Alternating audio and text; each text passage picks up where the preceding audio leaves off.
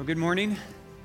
My name's Nate, one of the pastors here. That's a great song for Christmas to remind us of what Christmas is all about that it's about Jesus and, and honoring Him and, and thanking God for the Savior that came to save us, the reason for Christmas Day. There's a lot going on at Christmas, isn't there? A lot of things that we're trying to get our arms around. We're, we're decorating, we're baking, we're sending out cards, we're buying presents, we're putting on sweaters that are ridiculous. I, I picked out this sweater on purpose because it's right on the line. Like people don't know. Is he trying to be like ugly sweater or does he think that's like stylish? And if it makes you uncomfortable, that's my goal. So uh, maybe I'm hitting it with you this morning. All these things at Christmas that we get into, with all the lights and the trees and the songs and the gatherings, all those things can point us back to the reason for Christmas, that, that Jesus came, of the celebration. They don't have to, but they can. We can find the meaning, the deeper meaning in a lot of the things that we have in our, our Christmas celebrations. But there are times when maybe it's good to distinguish between our cultural Christmas celebration and, and the gift of Christmas, Jesus, revealing our Father God, the grace and the beauty of, of who God created us to be. So when we think of cultural Christmas, a lot of times one of the main characters is Santa. And there's, there's songs about Santa, just like there's songs about Jesus. In fact, there's a song about Santa you guys probably could help finish up the, the lines if I were to sing a line, like if I was to say, He's making a list, He's checking it twice. He's going to find out who's naughty nice, that's right. If, I, if I'd said, uh, He sees you when you're sleeping. That's right. You guys know the song. And like the very first line in the song is, You better watch out. I'm like, who are we singing about, really, in this song? If you think about the lyrics of that song, they're a little, a little scary, a little uh, like, who is this that we're singing about? And sometimes, sometimes we part, start to put that language onto God. We start to kind of connect the two and think they're similar in how they approach us. He sees you, He's watching, He's making a list.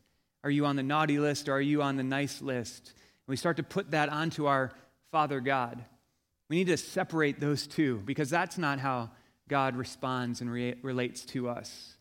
One of the gifts of Christmas, we've been talking about the best gift of Christmas is Jesus. And we've talked about how he is the Word of God. He reveals God to us. He is God with flesh on.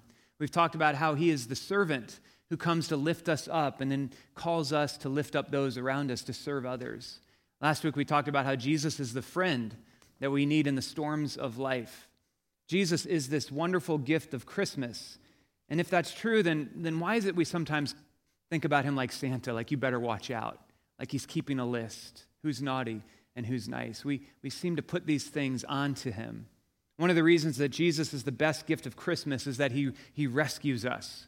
He steps into our lives and lifts us out of our brokenness, out of our pain, out of our, our anguish, anything and everything that separates us from our God of life, our God of love. Jesus rescues us because we need to be rescued. Have you ever been rescued by someone? Anyone ever save your life in the midst of a trial that you've been going through? When I was a kid, uh, I have uh, three siblings. I have an older sister, older brother, and then there's me, and then a younger sister. And so the four of us uh, went out one winter, freezing cold outside, and went out into the woods in our backyard. My parents had a this like forest behind them, and about a block into the forest there was a stream, a creek that went through there, about 15 feet wide. And we got to the creek, and we were all bundled up in the winter freeze. The, the creek was frozen over. I felt like a kid in Narnia, you know, with my, my siblings, you know. And uh, we walked along that creek for a while, and my little sister said she wanted to go to the other side of the creek. She wanted to walk across the ice, and we were all like, no, you shouldn't do that but sometimes kids do dumb things. And so she walked across the ice, and just after she got about halfway across, she fell through the ice. It broke open and she went down. And uh, I just reacted, you know, I just started running after her. And so, of course, I went through the ice as well, and I was in the water. And uh, we were kicking around in there. We couldn't quite touch the bottom of this, this little creek. We had our arms up on the ice, but they were, it was breaking as we would push on it. And so my brother then took action, and he came running across. And of course, he went in but he was taller and stronger than we were, and he was actually able to touch the bottom of the creek. And so he grabbed my sister and he threw her out on the other side, on the other bank. And then he grabbed me and he kind of had to get down underneath. I was a big kid. He kind of squat underneath me and haunch me up onto the bank there. Uh, and now he was stuck in the mud of the bottom of that creek and he couldn't pull himself out. And so then I have one kid, one sibling left, you know, Pam, my oldest sister. And she was the only smart one. Do you know what she did? Anybody have an idea what Pam did? Ran back and got my dad, right? She was the smart one. I'm like, I'm not getting into that water. And so I, I, hear my dad come crashing through the forest. I hear his voice bouncing off the trees Get out of the water! Get out of the water! You know. And uh, the last thing I remember was sitting around the tub with our legs in hot water, trying to bring the feeling back to our legs. And, you know, you, you're, not, you're not brothers and sisters until you've sat in your underwear on the edge of a, a tub in the bathroom. You know, that bonds you in a deep, deep way. I needed to be rescued. My brother came to my rescue. I needed to be pulled out of that muddy creek, that freezing water. And in the same way, we, we need to be rescued spiritually. We need someone to come and pull us out of the muck and the mire of this life, the, the rebellion and the sin of our selfish choices and our anxious instincts. We, we need to be rescued. One of the best things about Jesus is that he's our Savior, he's the one who rescues us. And, and Paul wrote about him in one of his letters to the first century church. And Colossians, here's what Paul wrote For God has rescued us from the kingdom of darkness and transferred us into the kingdom of his dear Son, who purchased our freedom and forgave our sins. Christ is the visible image of the invisible God. This is why we celebrate Jesus being born in Bethlehem, entering into our reality. He came to rescue us from the kingdom of darkness and invite us into another kind of life, to, to put into us a new heart, to help us to understand our true identity as those created by a loving Father, to invite us into His kingdom, the kingdom of God, the power and the hope and the purpose and the truth of, of this kingdom that was made for all those who are made in the image of God, every person that you encounter.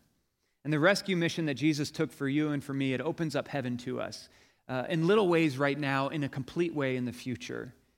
The name that's given to this work that Jesus does, this, this rescuing work of Jesus, it's, it's Savior. That's why we call him Savior, because he saves us from our sin, from our, our brokenness.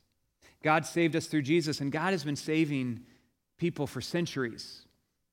Um, as we lit the Advent candle, we went to a psalm that, that was written a thousand years before Jesus even was born. And, and I want to go to another psalm this morning, a psalm of David written again hundreds of years before Jesus came that speak that speaks of, of, of, God's saving work, of how God rescues us. So if you've got a Bible with you, I want you to open up to Psalm 103. And we're going to be reading Psalm 103 together this morning. If you've got your, your phone, you can open up your Bible app.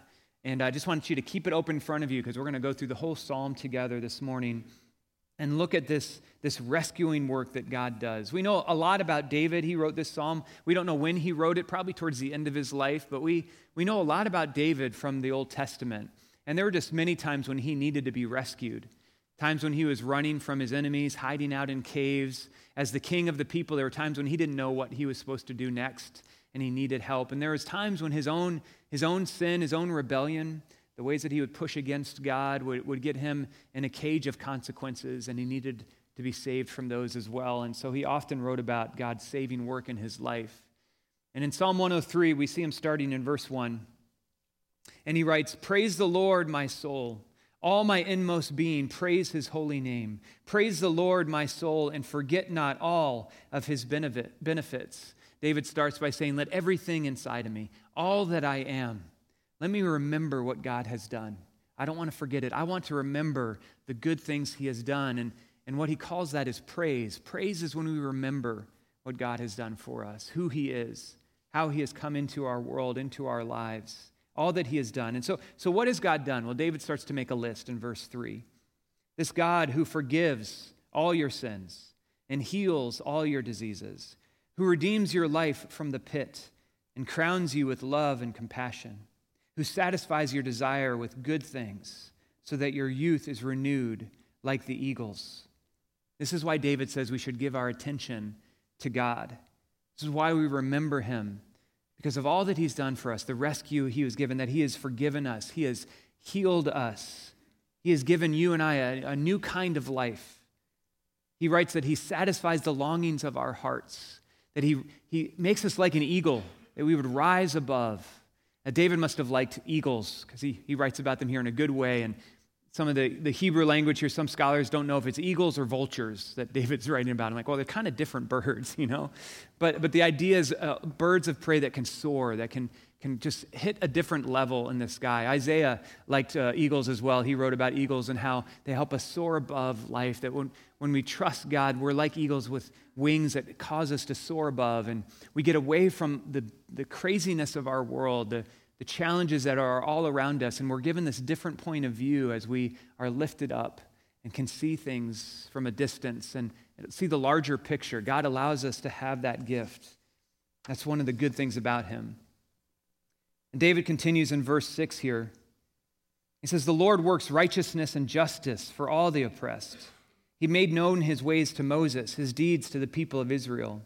The Lord is compassionate and gracious, slow to anger, and abounding in love. That verse 8, that sentence there, it's repeated about 10 more times in the Old Testament.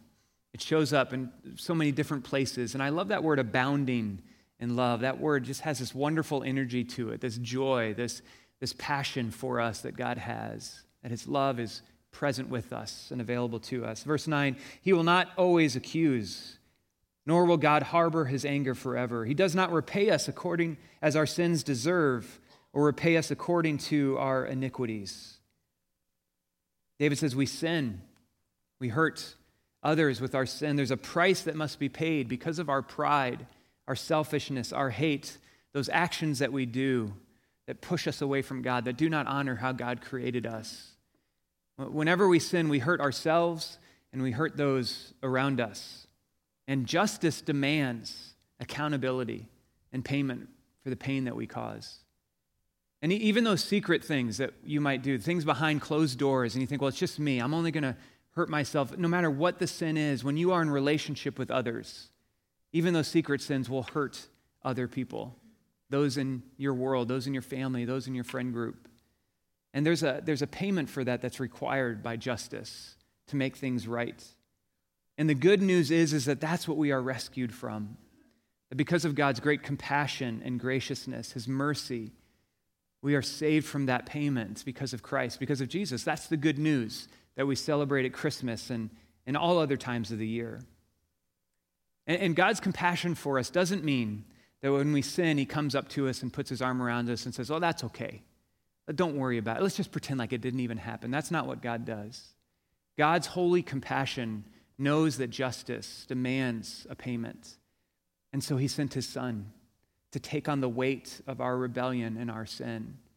Jesus carries the cost that, that we should be paying ourselves, but we could never pay. And that is a beautiful thing for us to think about at Christmas. That is a rescue that, that Jesus covers the debt that we could never cover. David says it's because of God's great love for us that he does this. Look at verse 11. For as high as the heavens are above the earth, so great is God's love for those who fear him. As far as the east is from the west, so far as he removed our transgressions from us. As a father has compassion on his children, so the Lord has compassion on those who fear him. God loves and he rescues us from our sin. He's like a good father. He shows up in our lives to, to care for us. I'm a dad of three kids, and when they started to hit their teenage years, I started praying for them in a different way. Because I, I remember back to when I was a teenager, and I think about the things that I thought about and the things that I said and the places I would go.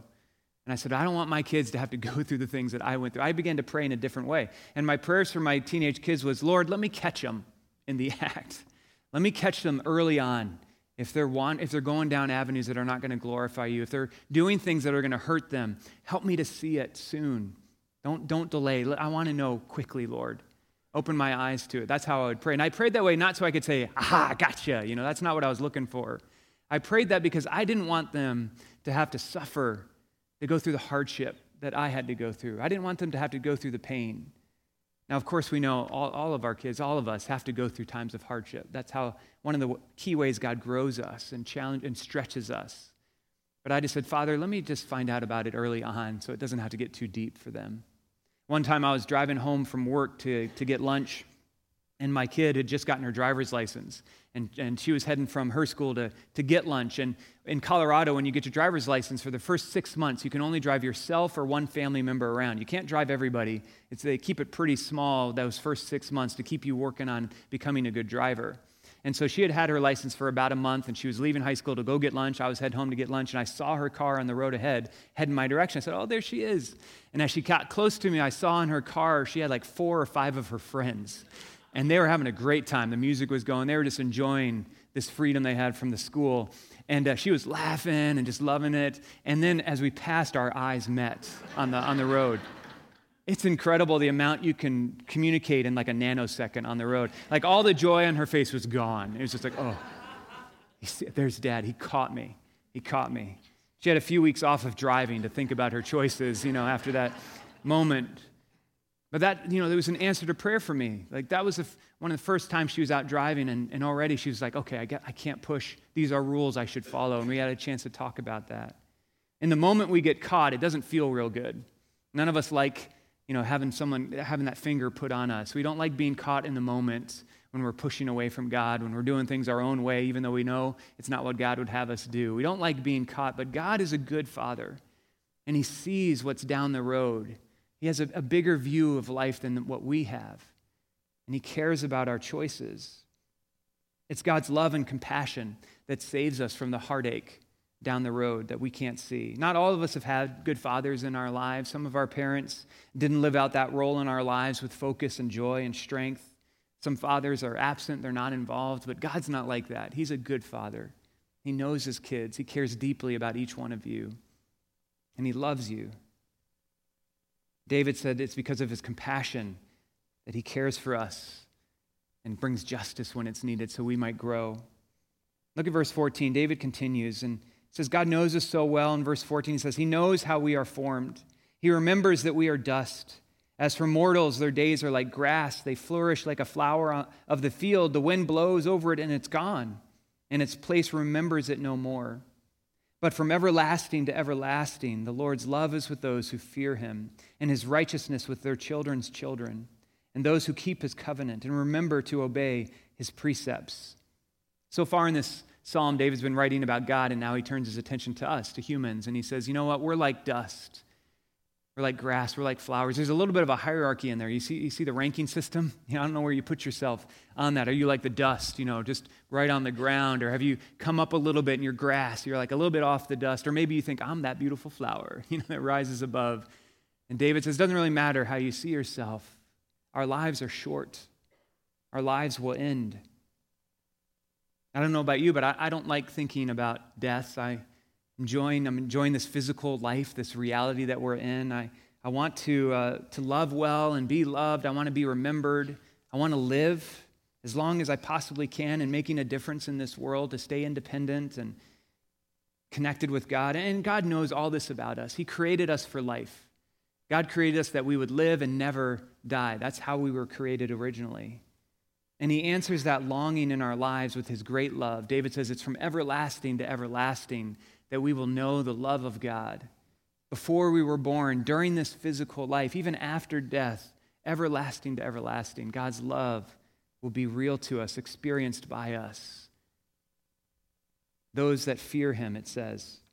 Other translations say that God's love is with those who respect him, those that worship him, those that, that honor him. Sometimes that word fear trips us up a little bit. All it means is that when you understand that you need to be rescued and that there is a rescuer, that you turn towards that person, that you trust that person, that you put yourself under their authority. If you know you need to be rescued and that there's one who can rescue you, you trust them, you respect them, you fear them, you respond to them. I think it's important in this passage to point out that there is an if then principle at work here, as David writes. If you keep these commands, then God will always love you. If you do what is right, your children will experience God's love. This is the understanding that David had as a Jewish man and in his Jewish world under the Old Testament law. These, these covenants that God made with his people that were dependent. He says, if you do this, then I will do this. But there were covenants that God made with his people that were not dependent on our behaviors and on our actions. And these if then principles we see David writing about, they become a while still gift from Jesus in the New Testament. David was captured in the ritual and the, the rhythms of this Old Testament religion. And Paul says in the New Testament, we're no longer under that law. We've been given freedom through Christ. And Paul would write to his friends in Rome, he would say these words You see, at just the right time, When we were still powerless, Christ died for the ungodly. Very rarely will anyone die for a righteous person, though for a good person, someone might possibly dare to die. But God demonstrates his own love for us in this while we were still sinners, Christ died for us. Do you see the while still gift in there? While we were still sinners, Christ gave himself for us. We want to live into that beautiful gift he's given us. We want to respond to the one who came to rescue us. God demonstrates his love for us is that he sent a Savior even when we needed rescue. While we were still stuck in the pit of sin, when we were doing nothing right, while we were still captured by the impulses and riches of this imperfect world.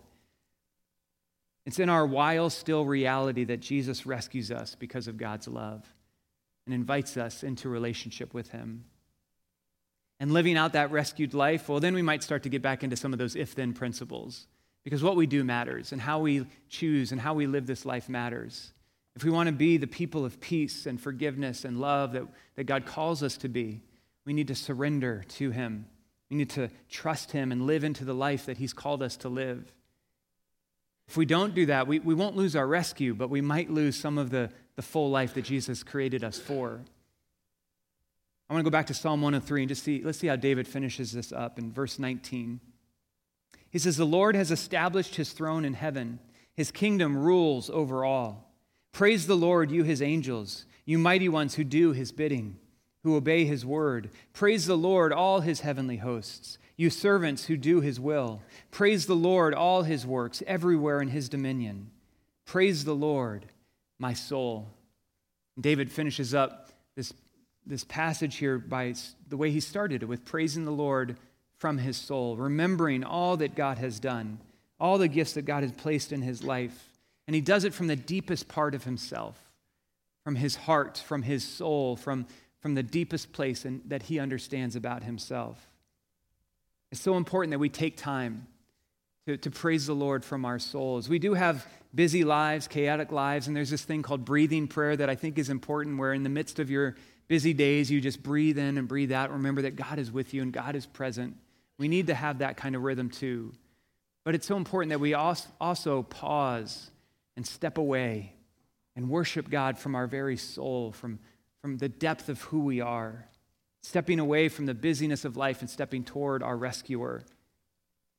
I want to encourage you during this holy season of Christmas to take time on your own or with your family to create moments of pause to Create moments where you can worship God from the depth of your soul. That's part of why we gather together here on Sunday mornings and other times as a community of faith, that we can know one another and worship God together, to be in this place together. I'm so thankful that many of you are able to watch online, to be with us here uh, through the online stream. But I just want to encourage you if, if you're physically able, if there's not a health reason that's keeping you from being with us, that you would come and be here in this place with us because we need these times together to worship, to read scripture, to pray.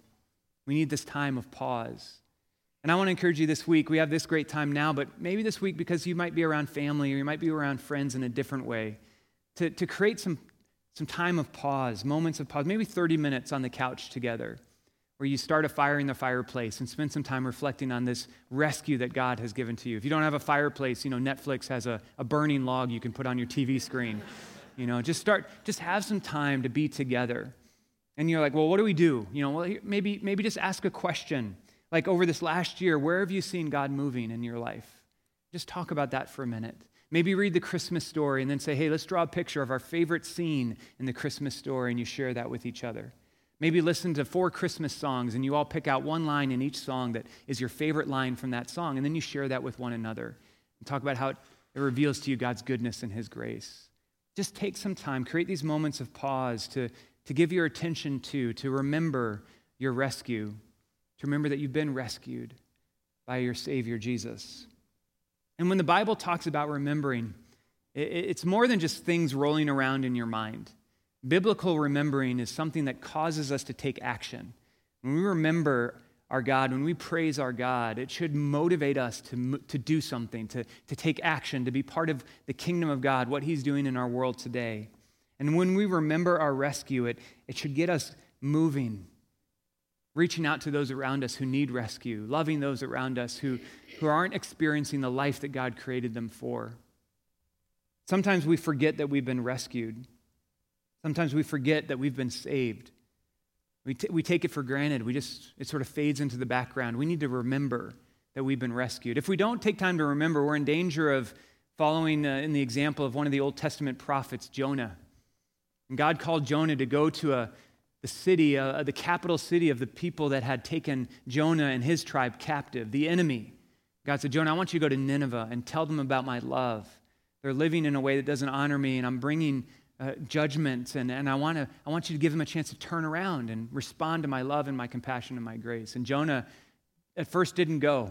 In fact, we don't find out his real reason for not going until the end of the, the, the book of Jonah in chapter 4. And, and Jonah, he, he uses the same language that David wrote in Psalm 103. David uses it, uses it to praise God, but Jonah uses it to argue with God. So, right at the end of Jonah chapter 4, verse 1, it says, it says this But to Jonah, this seemed very wrong. What he saw happening, he preached to these people, and they actually began to turn around and say, God, we want to honor you. We want to know you. Please forgive us. They changed, their hearts changed. And Jonah saw that happening, and for him, it seemed very wrong, and he became angry. And he prayed to the Lord, and he says, Isn't this what I said, Lord, when I was still at home? That's what I was trying to forestall by fleeing to Tarshish. I knew that you are a gracious and compassionate God, slow to anger and abounding in love. There's that phrase that David writes in Psalm 103. A God who relents from sending calamity. Now, Lord, take away my life for it's better for me to die than to live. Jonah says, I knew you were gracious and compassionate and that you were going to be kind to them, and I'd rather die than see you be kind to those people. They don't live like I live. They don't think like I think. They look different. They believe different. They're not supposed to have the kind of life that you're offering them. I want you to listen to me this morning. As followers of Jesus, we're in danger of having this mindset of Jonah, of beginning to look at other people and say they don't deserve the rescue that I've received. We remember our rescue because if we forget, we start to feel like we earned this somehow, that somehow we have been good enough, that we belong here and others don't. We start to put people in categories like Jonah did. We need to remember our rescue, that God is for every person. And if they disagree with how you live your life, if you disagree with how they live their life, if they do things that you don't think is right, they still deserve the rescue that you've received. Bible tells us that Jesus didn't come to condemn us, but to save us. And he invites us into that kind of work in his kingdom. We get to be involved in the saving of lives. We are never to condemn others like Jonah did. Let's remember our rescue, and when we remember, our hearts will break for those who have yet to be, who have yet to understand the forgiveness that Christ offers them at this Christmas season, we need to remember those who need rescue and, and find ways to come alongside them, to know them, to express love to them, to hear their stories, to ask them questions. If you think about your world and you think, you know what, most of my friends are Christians already, I just want to challenge you. It's time then to create some new friendships, to get to know a new neighbor, to jump into another community group where you might get to know some people who need to be rescued, that, that God is calling to Himself. We need to challenge ourselves to get outside of what we're comfortable with and find those that God is inviting us to, to join in with his rescuing work. We need to pause and we need to remember our rescue. As we do that, this Christmas will be so much more, so much more for us. Let's ask God to help us live this way. Let's ask God to help us see those he wants to rescue. Will you, will you pray with me? Father, we thank you for your presence with us this morning. We thank you for the ways that you revealed yourself to King David, that even before the Messiah came, he was writing about the saving work of God and his need for forgiveness.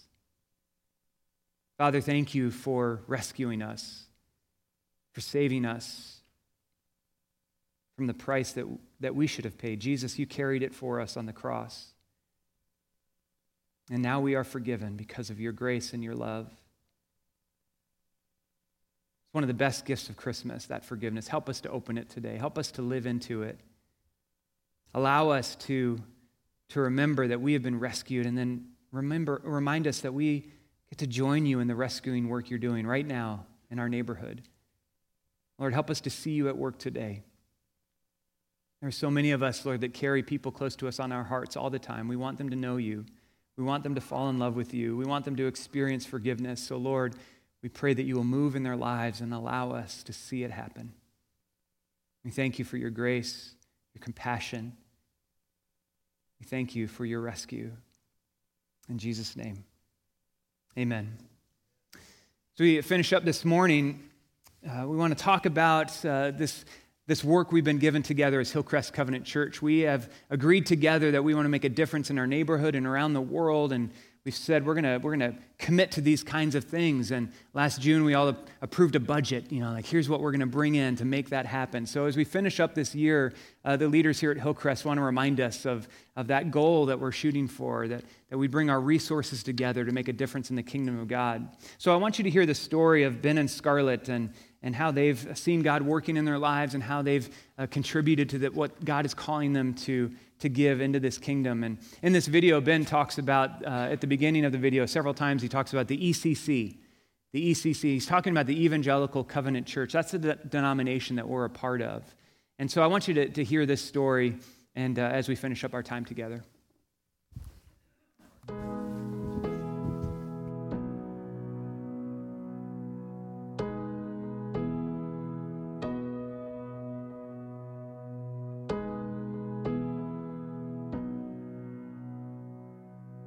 I'm Ben Johnson. I'm Scarlett Johnson. We've been attending Hillcrest for about three months now since we moved from Phoenix. I'm a huge nerd, and I was uh, I was reading some books by an author that I really respect. He's a he's a professor at a college affiliated with the ECC, and when I found out that he was part of the ECC, um, this this author and his books were really challenging me in a good way on on a number of issues, and I felt called out of a place of complacency and comfort and into something that was going to be challenging and engaging and really help me get deeper into my relationship with Jesus. Um, so when I found out he was part of the ECC, that's when we just started Googling, you know, what churches are ECC. We kind of had a rundown from there, and then we tried Hillcrest first after praying about it, and it was pretty much right away walking in the building. We felt at home here in a way that we didn't expect. Yeah, we really, um, you know, we've been we've been involved in church and ministry and things like that for years. But um, what the difference I really noticed here at the community is it it just feels very um, Christ centered, and you can just really feel the Spirit moving here, um, and just working in the people's lives here, and it's just warm. Um, I think for us, our financial giving um, and the time that we spend here at Hillcrest as well, um, I think what we hope for in that is just lifting up the next generation. Um, we have a four-year-old daughter, and so that's really important to us. Is that she has that firm foundation in faith, um, and just when you support that financially, you help build the leaders, you help build um, the children's faith, and just bringing them closer and closer to Jesus.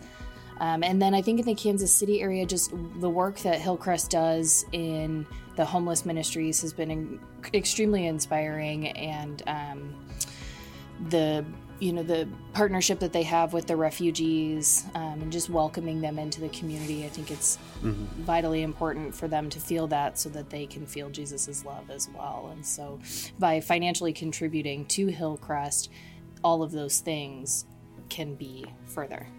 Yeah, and to build on that point, we were very moved when we got here and in our f- first time attending a service, a, a, a, large emphasis was helping the recent refugees that had uh, come into the Kansas City area. That was one of the first things that was mentioned, and it was prayed for directly. And we that was like an answered prayer for us from moving to a place where or a place yeah, a place where it was serving the the community more than it was the world. We feel like by being a part of the capital C church, the body of Christ here, that's that's motivating people to really serve the world the way Jesus would have and and minister to the the same people that he would have too. And and we feel very moved by that.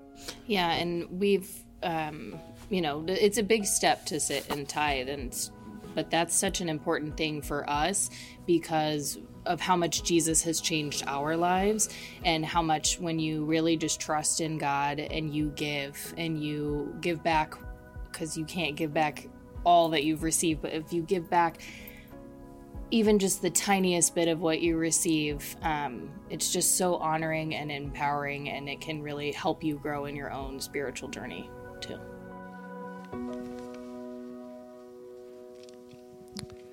Good morning. I am Jeff Kurtz, and I serve on the Hillcrest Governance Board. And as one of our leaders here at Hillcrest, you know, I'd like to see us finish this financial year strong, and I encourage each of you to give generously and joyfully uh, before the year end now. We've stretched ourselves with a goal of $420,000 of giving for the month of December. I know this is a big goal, but I know God is a big God that can do this for us. In the future, uh, I'd like to have a time to share my own, our family faith giving story, and but we don't have time for that today. So I'm just going to quickly review some different options on how you can give. Uh, the first would be online. Um, I know many of you are already set up for continuing online giving. You go to our website, set it up through your bank, and uh, you also have the option to do a additional uh, donation here in the month of December, and that would be greatly appreciated. Uh, another option, if you're not going to go online, is you can bring a check or cash and you can drop it off in the back in the joy boxes. Thank you. Uh, another option for those that want to maybe just uh, stop by the church office during the week, these next couple weeks, and uh, during the business hours, you can bring your donations at that time. And there's a couple other ways that I'd like to share with you that I've taken advantage of. Now, I'm not a tax advisor. I did not stay at a Holiday Inn Express. So take my words here for from my perspective. But one option for you, if, if you've been fortunate enough to have some stocks that have been sitting around for over a year and you made a little bit of money on it, uh, hopefully many have done that. You can take advantage of uh, where you can just transfer that those funds directly to the church and not take ownership, and you'll see. Uh, you could see some significant tax savings. You can just contact the church office and they can get you set up with the the contact information on how to make that, and it's very easy to do. I've done it a number of times. And another option that I just I just turned 59 and a half this year, and uh, my financial advisor had advised us to look into a donor advised fund. And again, this is just another opportunity uh, where you can uh, take advantage of the tax uh, savings associated with that. So, if any of these uh, options uh, you have questions about or, or have questions about our church finances, I'll stick around after the service and be glad to answer anything. But now I'd like to, if you could join me in prayer. Lord Father, thank you for giving Hillcrest such talented staff, uh, the blessings of this beautiful facility and just the wonderful fellowship of fellow believers who come together each, each week to gather and praise your holy name. Lord, we thank you for your faithful provisions which you provided to us over the years. And we lift up again to you this year our finances and ask that you uh, help us meet our giving goal and let it be exceeded this month. Lord, I ask that you touch the hearts of those that may have never been had the opportunity to give to you, Lord. Um, and for others that may have not been challenged to give a full tithe offering. Give every giver the sense of your comfort, peace, and joy with their tithes and offering. Let us all look to God to bring in what is needed. We thank you, Lord, for giving us today to come together and worship, and we look forward to another season of this celebrating this Son of your birth of your Son, Jesus Christ, who has come to forgive us of our sins and give us hope for a future. I ask that you bless each and every one here today, in person or those online, that have heard this message and accepted the message of the forgiving grace that comes from your Son, Jesus Christ. And all God's people said, Amen.